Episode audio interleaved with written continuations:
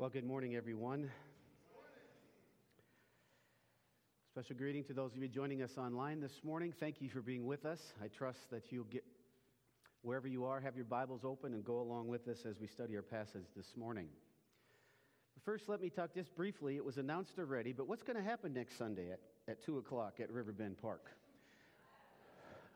And we have reserved a pavilion that we're going to gather at. So uh, you'll, you'll see it. It's right there, the one closest to the beach.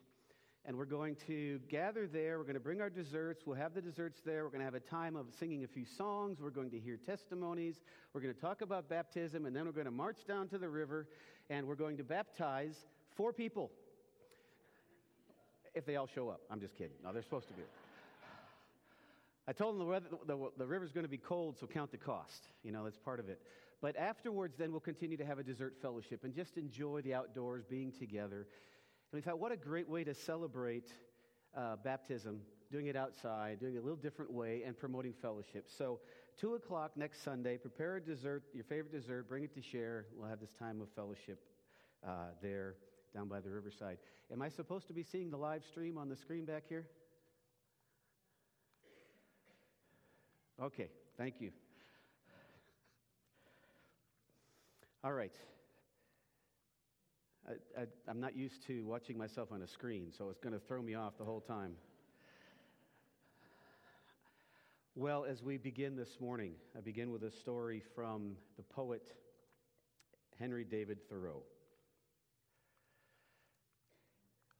He's quoted as saying that the mass of men lead lives of quiet desperation. He proved to be an expert observer of the human condition.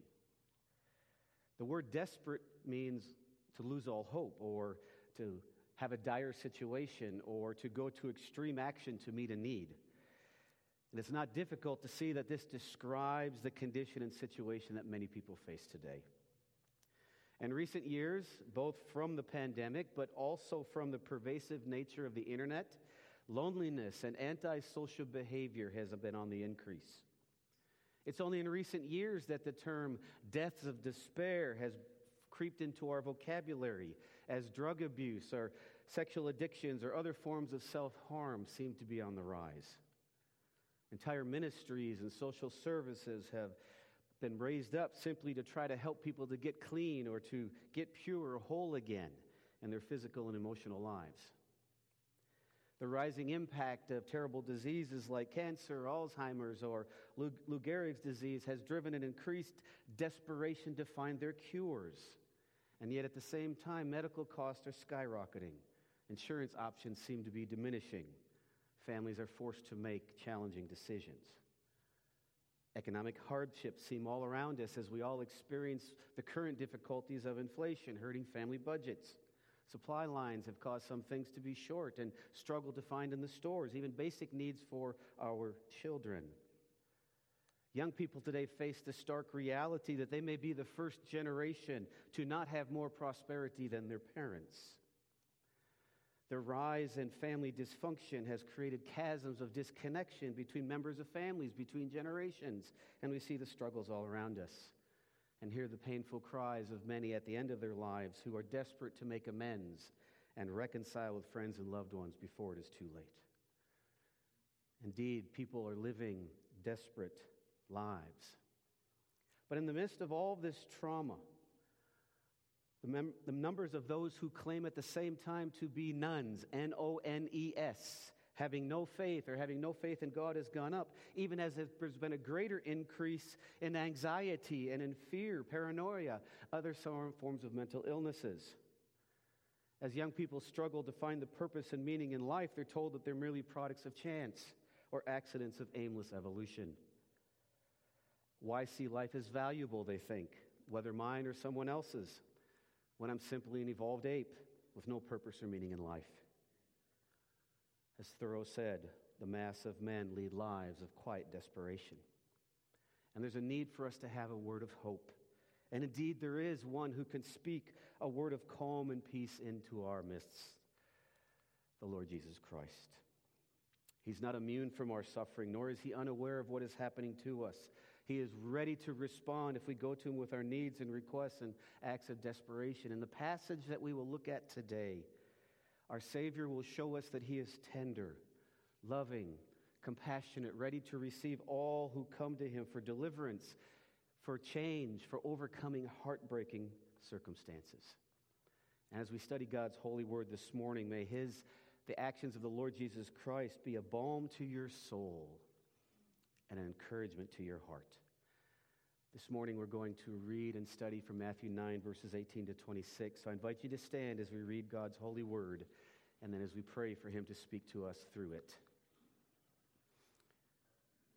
And the lovely word of God says, While he, Jesus, was saying these things to them, behold, a ru- ruler came in and knelt before him, saying, My daughter has just died, but come and lay your hand on her and she will live. And Jesus rose and followed him with his disciples. And behold, a woman who had suffered from a discharge of blood for 12 years came up behind him and touched the fringe of his garment. For she said to herself, If I only touch his garment, I will be made well. Jesus turned and seeing her, he said, Take heart, daughter, your faith has made you well. And instantly the woman was made well. And when Jesus came to the ruler's house and saw the flute players and the crowd making a commotion, he said, Go away, for the girl is not dead but sleeping. And they laughed at him. But when the crowd had been put outside, he went in and took her by the hand, and the girl arose. And the report of this went through all that district. Let us pray. Father, as we read your word this morning, we are painfully aware that in our weakness, we need your strength. So would you guide us now? We're prone and tempted to be distracted by all kind of things in our hearts and our minds, burdens that we carry. Father, we discharge them at your feet now. And we thank you that you can help us with them. Father, speak to us now through your word as your Holy Spirit gives guidance, that Jesus Christ might be exalted. For it's in his name that we pray. Amen. Please be seated. And I hope you follow along in your sermon outline as we get into the text this morning. But I want us to begin by reflecting on the fact that Jesus had a very busy life. He moved around from place to place, and crowds would hang on his every word, and so would his enemies, evaluating everything that came out of his mouth. And no one ever had more to accomplish in the history of the world the redemption of sinners for the glory of God, the fulfillment of God's plan. And yet, even though no one ever had more to accomplish, we never seem to find Jesus in a rush or in a hurry. Those who came to him, he received. He came to be the, the Savior and the Redeemer, and yet he was not too busy to deal with each one who came to him. He trusted in the providence of God and his guiding hand that the Father would lead him, and he moved at the Father's rhythm under the Spirit's guidance in everything that he did and said. I find that very reassuring in a rush, rush, get things done now world that Jesus was never in a hurry, and Jesus is always ready to receive me when I go to him.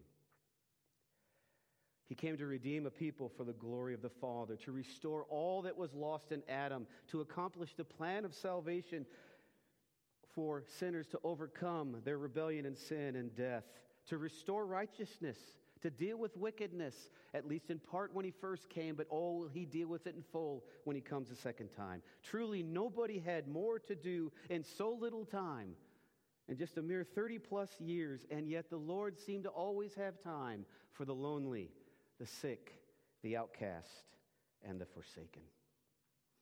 You know, in recent years, it's been a common thing in marketing techniques to learn about time management. But I think we can learn a lot from Jesus, who is the author of time. How did he use time in his own life, though he had much more to accomplish than I need to, or that you need to? How did he move in rhythm with the Father to get the Father's will done in his life? I think we can learn from him about reevaluating what our true priorities should be. And so, as we begin to look at this passage this morning, we begin with a desperate father. A desperate father. While he was saying these things to them, the text says, Behold, a ruler came in and knelt before him. Now, in the passages just before this, Jesus has been calling on sinners. He said, I came to call sinners. And as we remind ourselves last week, who else could he call? He didn't come to call the righteous, he came to call sinners. He came to call tax collectors to himself. He talked about the nature of feasting and fasting. And Matthew heard his call and has begun to follow him in his journey of following the Savior, of what it's like to live a life with the Lord. We saw they even had a great party celebrating that the mercy of God has touched the lives of these untouchables. And they go and gather their friends and say, Come and meet the one who can save people even like us.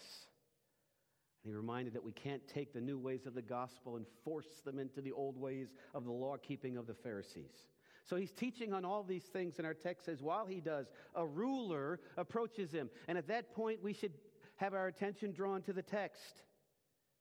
Because it was the rulers who saw Jesus often as a threat, even as a heretic, as one they needed to avoid, that they needed to deal with. So this is an unusual event indeed. The same rulers who would oppose him, and yet one of them comes to Jesus in a great time of need. Now, as we compare the account that we have in Matthew with the accounts that we see in Mark and Luke, we see that the man's name is Jairus. He's a leader in the local synagogue. Now, a leader in a synagogue should not be confused with the rabbi. The ruler would be the one who kind of took care of the property and would kind of help plan the services, but he was not the main teacher in the synagogue. The synagogue, you recall, was the center of great importance for first century Jewish life. It was the center of civil and religious activity. They didn't have the concept that we're forced to have today of separation of church and state. They saw God in all of life for all of people, and all of men participated in all the different activities of society. So this ruler comes to him and he kneels before him, and there's, there's a debate going on. What is he doing here? Because the word that is translated in the, in the English Standard Version as knelt is translated in other places as worshiped. So, is he coming as a believer? Is he coming to worship? Or is he coming to show a sign of respect and honor? We'll have to tease the text out a little bit and compare it with some of the other accounts. But for sure, he's coming and showing honor and respect to Jesus. He understands that Jesus can do something for him. He's capable, he's able. And so we can learn from that example. What need are you facing? And you can bow before Jesus and bring it to him. And so a ruler came to him and knelt before him, saying, My daughter has just died, but come and lay your hand on her, and she will live. Luke tells us that this was Jairus' only child, a daughter who was 12 years old. Now, Matthew truncates a lot of the details here. We, we realize that this has been going on for a little bit of time, but Matthew, as he typically does, wants to get to the main and plain thing. This is a bad situation that will require a miracle. It'll require a raising of the dead, Jesus showing his authority over death. And he wants that to be the emphasis as he tells the story this morning. But I want us to put our focus, or at least right now, put ourselves in the place of this man, Jairus. Imagine the heartache and the agony that he's experiencing.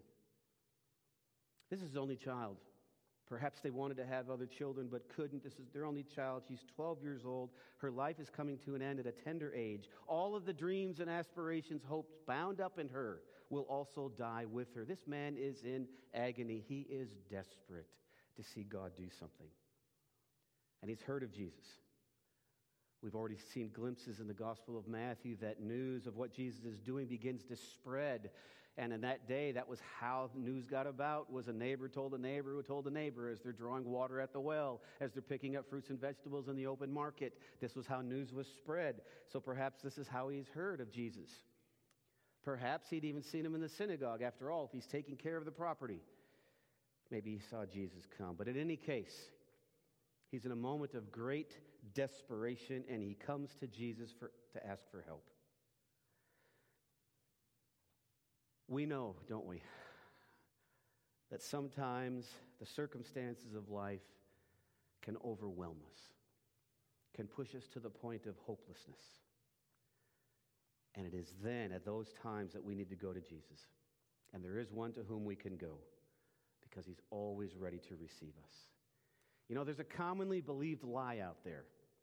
It goes something like this God will never give you more than you can handle. It's a misuse of a passage in 1 Corinthians. The fact remains, God will always give you more than you can handle because He wants to teach you that you depend upon Him, that He is your life, He is your sustenance, He is your strength. And this man gives an example. He's overwhelmed, he can't handle this situation, and he goes to Jesus with his need. And I'm struck by his faith. He says, Come and lay your hand on her, and she will live. He knows what Jesus can do. He comes and asks him to do it. Laying on of hands, of course, in the Old Testament and in the New was a sign of healing power being transmitted. So Jesus came to Jairus came to Jesus, showed him respect, maybe even worshiped him, trusted him. And then when Jesus deals with the situation, we can assume that he was also going to pour out his praises. So far, so good. But think about what he's asking Jesus to do. You see, the law did not allow someone to touch a dead body or someone that was unclean. So, is he so overwhelmed by grief that he's asking to do something that he can't do without really thinking about it? Or does he have a greater insight into who Jesus really is? Perhaps we need to go through the rest of the text to get an answer to that question. And we can't imagine, we, we would like to imagine what the dialogue is, but Matthew again gets right to the point and says, And Jesus rose and followed him.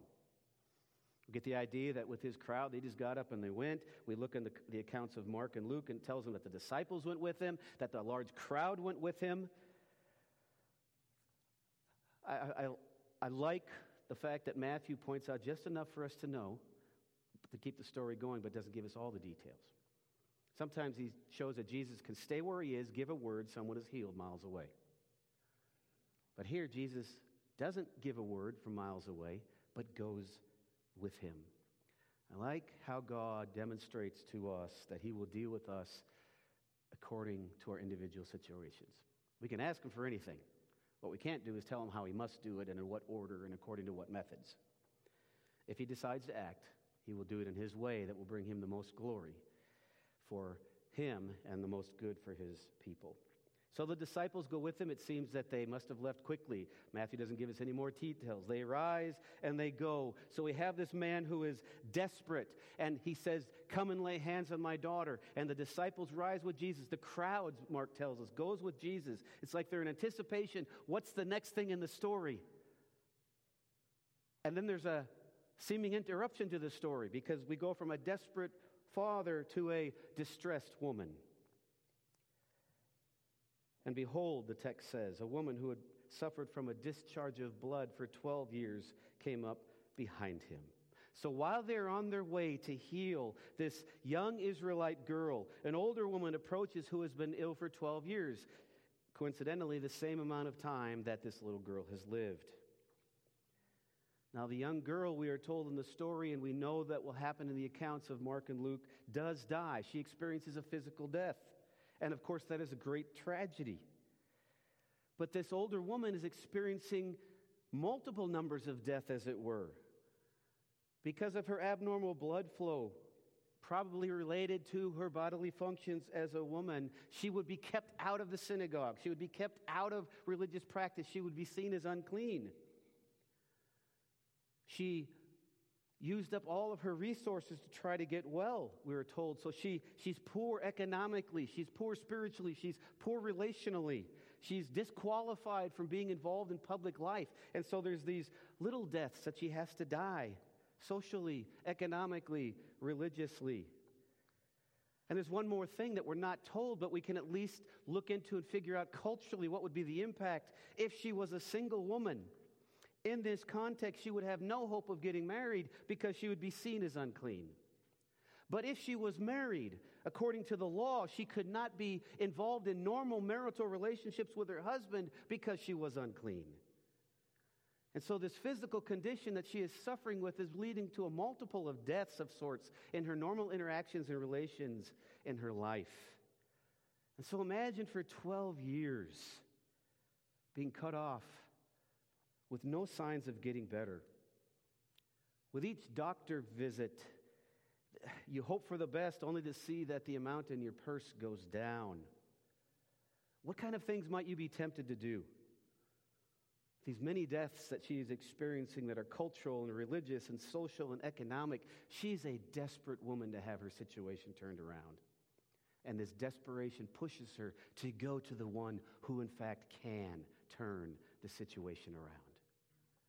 Friends, you may think you're in a desperate situation this morning and you're facing things that you cannot overcome. And the fact is, you cannot, but there is one who can.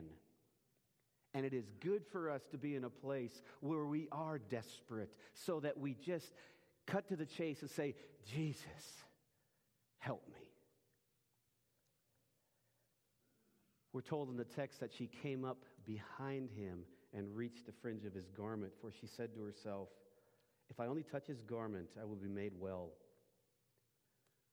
We, the social dynamics are such that she certainly couldn't come from the front of the crowd. She couldn't approach Jesus face to face. And perhaps her actions betray a bit of superstitious thinking that was common in those days. For it was thought that those that were healers or holy men had power that flowed through them, and you could receive that power if you touched their skin or their hair or even some saliva. There are places in the world today where a holy man will put saliva on his followers, and this is seen as a blessing and a source of healing.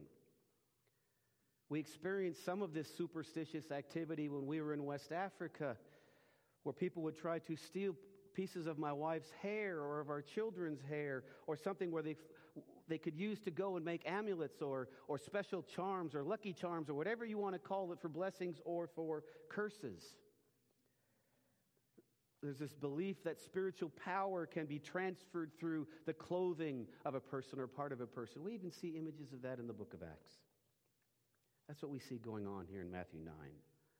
If I could just touch the fringe of his garment, the fringe would be the hem, it probably also is, refers to the tassels that Jewish men would wear on the corner of their robes. We have instructions for this in Numbers 15. The tassels would serve as a reminder to keep the laws of God and to be holy before Him. So, this woman, we can imagine this crowd. Jesus is in the middle of this crowd, and he's got Jairus, and he's got the disciples around him, and he's got the crowds, and they're moving. And this woman is approaching, and she's coming up behind Jesus. She doesn't want his full attention. She maybe doesn't want any attention.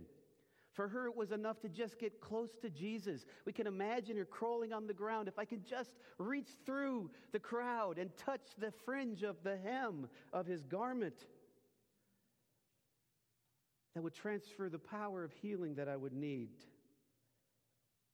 She was unclean. She couldn't touch him physically. She didn't want to transfer her uncleanliness to him if I could just touch the edge of the garment. Again, this is something that the law did not allow. It did not allow you to touch an unclean person or a dead person. we have instructions for that in Leviticus 15. Contact with an unclean person made you unclean. But the beautiful thing about Jesus is that he continually reverses the natural order of things as we have seen all throughout. It is not her uncleanliness that is communicated to Jesus, it is his cleansing power that is communicated to her. But consider her actions. If I can just touch the fringe of his garment, I will be made well. Do you hear her cry of desperation, but her cry of faith and her cry in belief that Jesus just touching the fringe of the hem of the garment, just touching the tassel will be enough to make her whole. That shows us there's abundant power and mercy and hope in Jesus. And if just touching the fringe of his garment is enough to transform a life, my friends, why don't we go to him fully and plainly with all of the needs of our lives? Where there is abundant provision and power made available to us by faith. And so we have this father of this girl and this woman who recognized that just a touch from Jesus is enough to transform their situations and transform their lives. Do you believe that this morning? That just a touch of the Savior's hand, just a touch of his power is enough to change your situation. Are you desperate enough in your life that you're willing to go to Christ and just reach out and say, Father, just touch me. I need to touch you. Well, after we have this distressed woman, we now have a delivered woman. She had faith that Jesus could heal her. Being in the large crowd, she doesn't want to draw attention to herself. After years of being sick and isolated, she's afraid of being recognized. What would happen to her if she was recognized? There would immediately be shouts of unclean, unclean, and a chorus of condemnation would come down upon her. That's not what she wants. She just wants to be made whole again. So she comes from the back of the crowd. She tries to sneak up. If she can just touch the fringe, the tassel, she's desperate.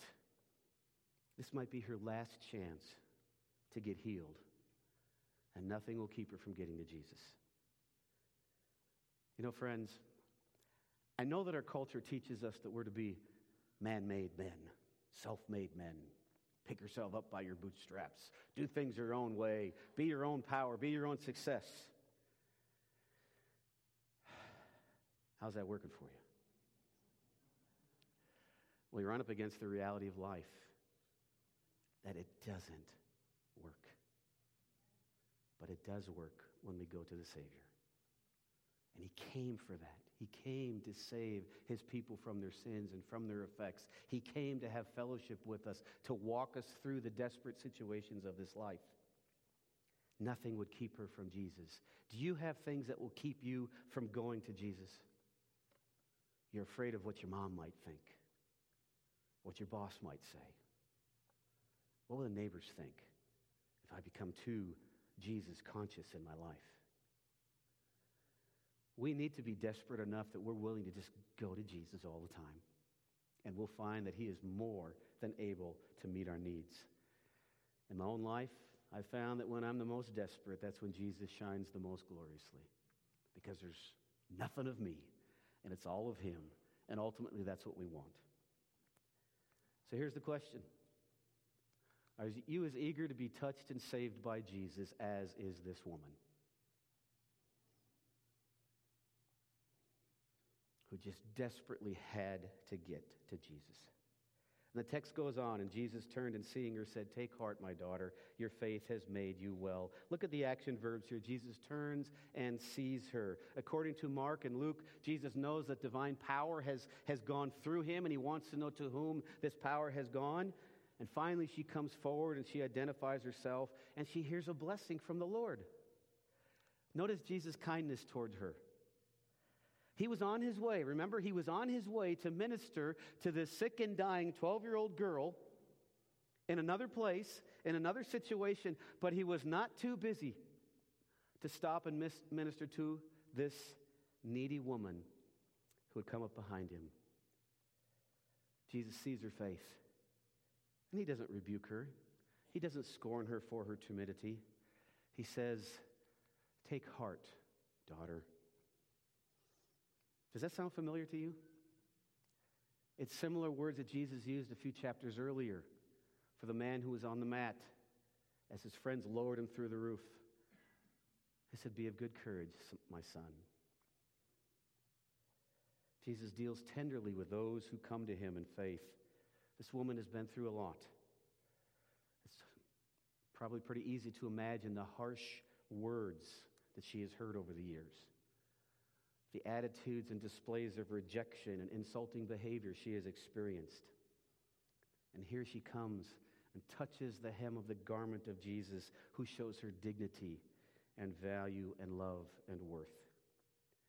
If this morning, my friends, you know Jesus Christ is your Lord and Savior, you know that your future is secure. You know that you will be in His presence forever. Here's your promise the world may look busy, the world may be rushed, the world may be full of activities, but you are never lost in a crowd with Jesus. He knows all about the details of your life, every bit, everything you're going for, going through. He knows the stuff in your life. And his love for you is particular it is personal, it is eternal, it is unending. And he says, Come. So go to him with your struggles. Never have a doubt that he's ready to receive you. So Jesus calls this woman forward. Who, who touched me? And she comes forward and identifies. It's, this is not to chastise her. Look what Jesus is doing. By drawing public attention to her healing, he is giving notice to everyone that knows her that she is now healed and can be restored to fellowship in her life. Her stigma has been lifted. And she, he is making it clear look, she is healed, she is recovered to restore her to fellowship. Jesus lifts us up out of the stigma of our sin and the separation that it brings. And he says to her, Take heart, daughter, your faith has made you well. Now, does that mean that faith itself has inherent power? We see prosperity preachers today that speak as if faith is somehow this force that they can use to change their reality. That is false. That is deadly. And if you follow it, you'll be in hell. Our culture talks a lot about faith. Oh, you got to believe. You got to have faith. Or, doesn't matter what you believe, just be sincere in your belief. But there are two things that we need to understand when Jesus says, Your faith has made you well. First, think of the context. It is your faith that has made you well, not your superstitious beliefs. There's no mystical power inherent in my garments or in the hem of my garment that will make you well. It's faith in Jesus. It is the object of faith that saves, not just the fact of faith. You can have faith in a religious leader, faith in a guru, a faith healer, but there's only one type of faith that will save, and that's faith in Christ alone because it's the object of our faith. It's not how much faith I can muster up. It's not how much I can twist and turn my emotions and my thinking and my convictions. It's Jesus is able.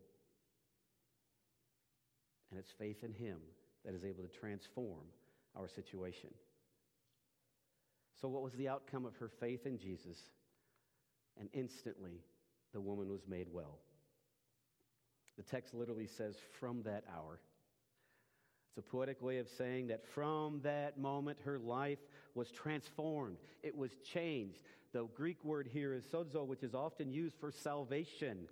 So there's more here than meets the eye. She's been restored physically and spiritually. She can go back into fellowship with God's people. She can enter the synagogue. She can have a normal family life again. Jesus brings healing and health to her body and her soul. He has come to save his people from their sins and the effects of those sins. Because here's what sin always does, my friends sin always isolates, sin always separates. Think of a conflict that you have. There's sin. What do you do? You move away from each other. And there's people that even when they're in their time of sin, they separate from each other and they separate sometimes from other believers. And yet it is the church that has the solution in Jesus Christ for all sin and all separation and all divisions that sin brings about. Sin pushes us away from each other, separates us, isolates us, forcing us to see each other as unclean, unworthy, as other than, as somehow our enemy. Forgiveness does the exact opposite. It heals and brings people together, resulting in unity. That's why we come around the table. Because we know who we were as sinners, and we know who He is as the Savior. And we come and say, Wow, look what you have done. A people that you have redeemed for your glory, we're coming to confess that is true and say, Thank you. Sin brings death, Jesus Christ brings life. And in this case, a distressed woman is delivered because of the power of Christ. And then lastly, we see a delighted family. We see that one miracle, as it were, has been tucked inside of another. T- two miracles have been sandwiched t- together. So, actually, in this section here, we have four miracles. You recall that when we got to the beginning of Matthew chapter 8, we said there will be three sections, three cycles of miracles that are coming up. Three of them were in chapter 8, verses 1 to 17. Three of them were in chapter 8, 23, verse, all the way to chapter 9, verse 8. And now we actually have four here, tucked into this next section. We're looking at two today We'll see the next two next week. But these miracles were given to show the power of Jesus. And the delight that we can have in following Him, who is worthy of our trust, our faith, and our hope. But the text says, And when Jesus came to the ruler's house and saw the flute players and the crowd making a commotion, I'm going to stop there. Jesus has continued on now with the crowd. Take heart, my daughter, your faith has healed you. And they continue on. The healing is done. She's going to go back to her restored life. Now they're continuing on because there's one more situation that has to be dealt with. They continue on with the crowds. And as they get closer, it's Mark and Luke that tell us that now is when a man comes from Jairus' family and says, Wait, the, the daughter has died. Don't, don't bother Jesus any further. And Jesus hears their request and says, Do not fear, only believe, and she will be well. You see, Jesus knows something that they don't know. He knows that death will not have the final word in this girl's life. He will. And that's our hope as Christians. Oh, it will arrive to all of us who happen to be living until Jesus Christ returns, that our physical bodies will be placed in the ground one day. But that will not be the final word for us.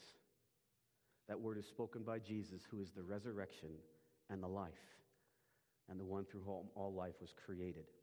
So Jesus comes to this home and he sees the commotion that's going on. And for us, these are strange scenes. But in those days, it was expected that they would hire. Oh, lost contact with my clicker here. It was expected and required that they would hire professional mourners for a funeral. This would assure that there was weeping at every death. Women would be hired to come, and all they would do is just wail and whine and carry on and mourn. That was their job. Others would come to play music and play it in a slow manner so that there would be a depressing theme that was going on. The more you mourned, it was thought, the more that the person was loved. I don't know about you, but that's not on my bucket list to become a professional mourner. The Jewish commentary called the Mishnah even said, even commanded that each Jewish family was to have a minimum of two flute players and one wailing woman at each funeral. That was the minimum. That was for a, a poor family. Here we have a ruler of a synagogue. So there might have been many more. The scene would have been chaotic, it would have been noisy, it would have been very busy. Imagine the flute players playing this, the sad songs, the women that are wailing. They had to do this quickly because they would bury people who died within 24 hours. They didn't practice embalming or any other practices.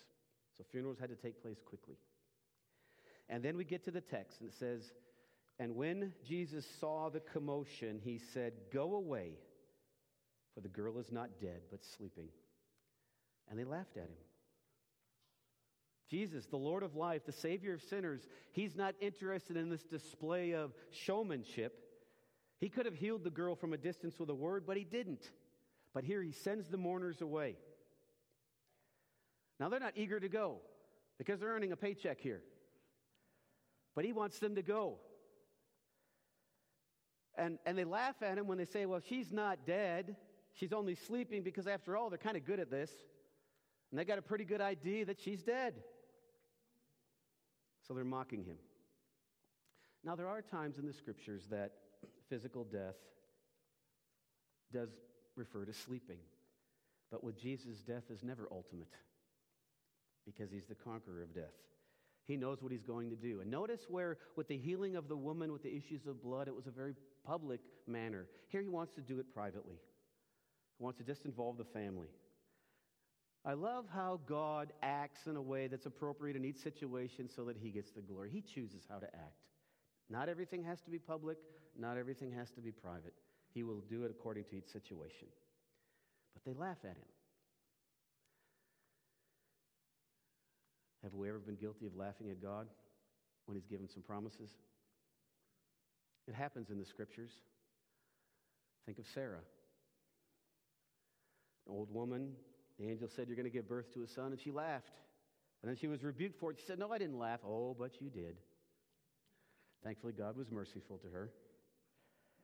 But she laughed. She didn't see how God could intervene in that situation, and that's what the people see here.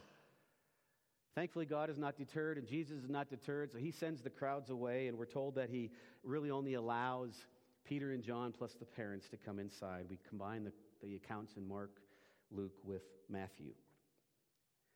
And the text says, He went in and took her by the hand, and the girl arose. Immediately. Luke tells us, and her spirit returned. Wouldn't you have loved to have been an eyewitness to that scene? Grieving parents wailing over their 12 year old daughter. For a whole summer, I had the privilege of showing the Jesus film in East Africa in the country of Kenya. We showed it in, in Swahili, and we would show it in the open air every day throughout that summer. And I still remember the words from this scene in the Jesus film. As Jesus goes in and he, he approaches the daughter and he approaches the parents there and he says, Toto Amka, child, arise. And the child arises. What surprise, what amazement. Jesus is showing his prophetic power here. There were times in the Old Testament where prophets were used of God to raise people from the dead. This was to confirm their important prophetic ministry. Jesus has come to fulfill the law and the prophets. Now, this was an amazing miracle. The parents received back their 12 year old daughter, but this was not her final resurrection. She would die again one day.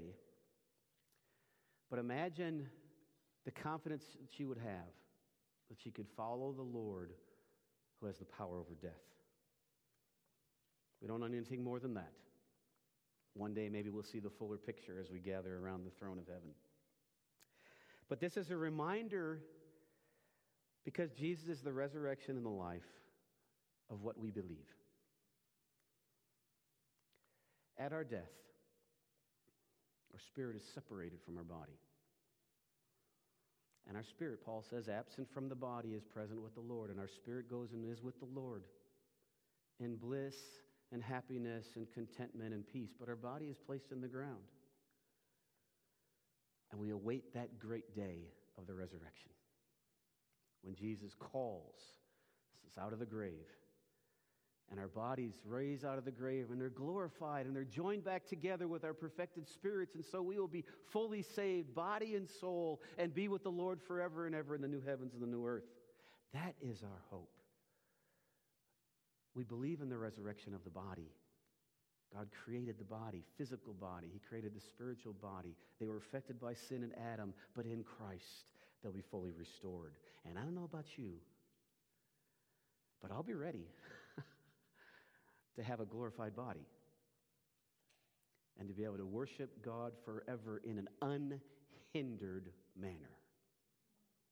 Don't we look forward to that day? He raises the girl from the dead. We can only imagine that there was a celebration that went on. And the report of this went through all that district. And in the Gospel of Matthew, we see that Jesus is growing in popularity. And as he grows in popularity, so does the opposition. And these things are going to eventually come to a big clash as we move through this gospel. These two stories, the faith of, the, of Jairus and the faith of this distressed woman, are living examples of Hebrews chapter 11, verse 6. Who, without faith, it is impossible to please him. For whoever would draw near to God must believe that he exists and that he rewards those who seek him. This desperate father, this distressed woman go to Jesus believing that he can do the impossible. And so he touches the girl, she's made alive. The, the sick woman touches him. He's not made unclean, she is made clean. He brings life and healing. Two miracles, two people at opposite ends of life. And Jesus is able to overcome even some of the most difficult experiences in human existence parental pain over a child and chronic illness. And both are dealt with by our Lord Jesus Christ, who is the healer and the restorer of life and health. We have a great message, my friends, that we can go out and share with those around us. In this time when men are living lives of quiet desperation, we in Christ Jesus have the message that offers hope for the helpless, healing for the desperate, and life for the dying. Will you go to him with your needs and will you bring a friend along as well? Next week, we're going to look at next two, next two miracles that Jesus performs that show that he is the Messiah. And we're going to do a little digging in the Old Testament to show what to look for of what the Messiah would look like. But until then, what are some lessons we can take away from today's message? Because Jesus receives those who come to him, we will go to him with our needs. I know you hear this often, but you know what? If you're like me, you need reminding. Because Jesus receives those who come to him, we will go to him with our needs. Secondly, because Jesus cares for our loved ones, we will bring their needs to him as well. And I know many of us carry burdens for loved ones. Jesus cares. So let's go to him. Thirdly, because Jesus forgives and restores from sin, we will not run away when we sin. We will run toward Jesus. When you're sick, go to the doctor, and he's the good doctor. Fourthly, because he is the Lord of life, we will not fear death, but rejoice in the hope of the resurrection. Our future is secure and sure in Christ. And so we can face come what may with courage and strength because we're in good hands. And when we see Jesus, what we see Jesus do, we will go and share with others. We should be the people the first to share what we have seen Christ do in our lives and what we have heard. So that it would be said, as we have walked with Jesus, and the report of this went through all that district. Let's let Oroville know what Jesus is doing. Let's pray. Father, thank you. Thank you for reminding us that you're in control. And with you, there is hope. And so draw us, call us, bid us come. And when we come, we thank you that you receive us. And Father, I know right now that many of us are carrying burdens for loved ones. And we freely and with desperation offer them into your hands and say, Lord, would you go to work now? And we are praying for you to do great works that only you can do. And then by faith, Father, now we say thank you for what you will do. But when you do it, will you remind us to return and thank you once again? Father, would you go before us this week and lead us that we might honor you, that we might declare you, and that we might let people around us know who Jesus is and what he has done. And may his glory increase evermore in our lives. As we pray in Jesus' name.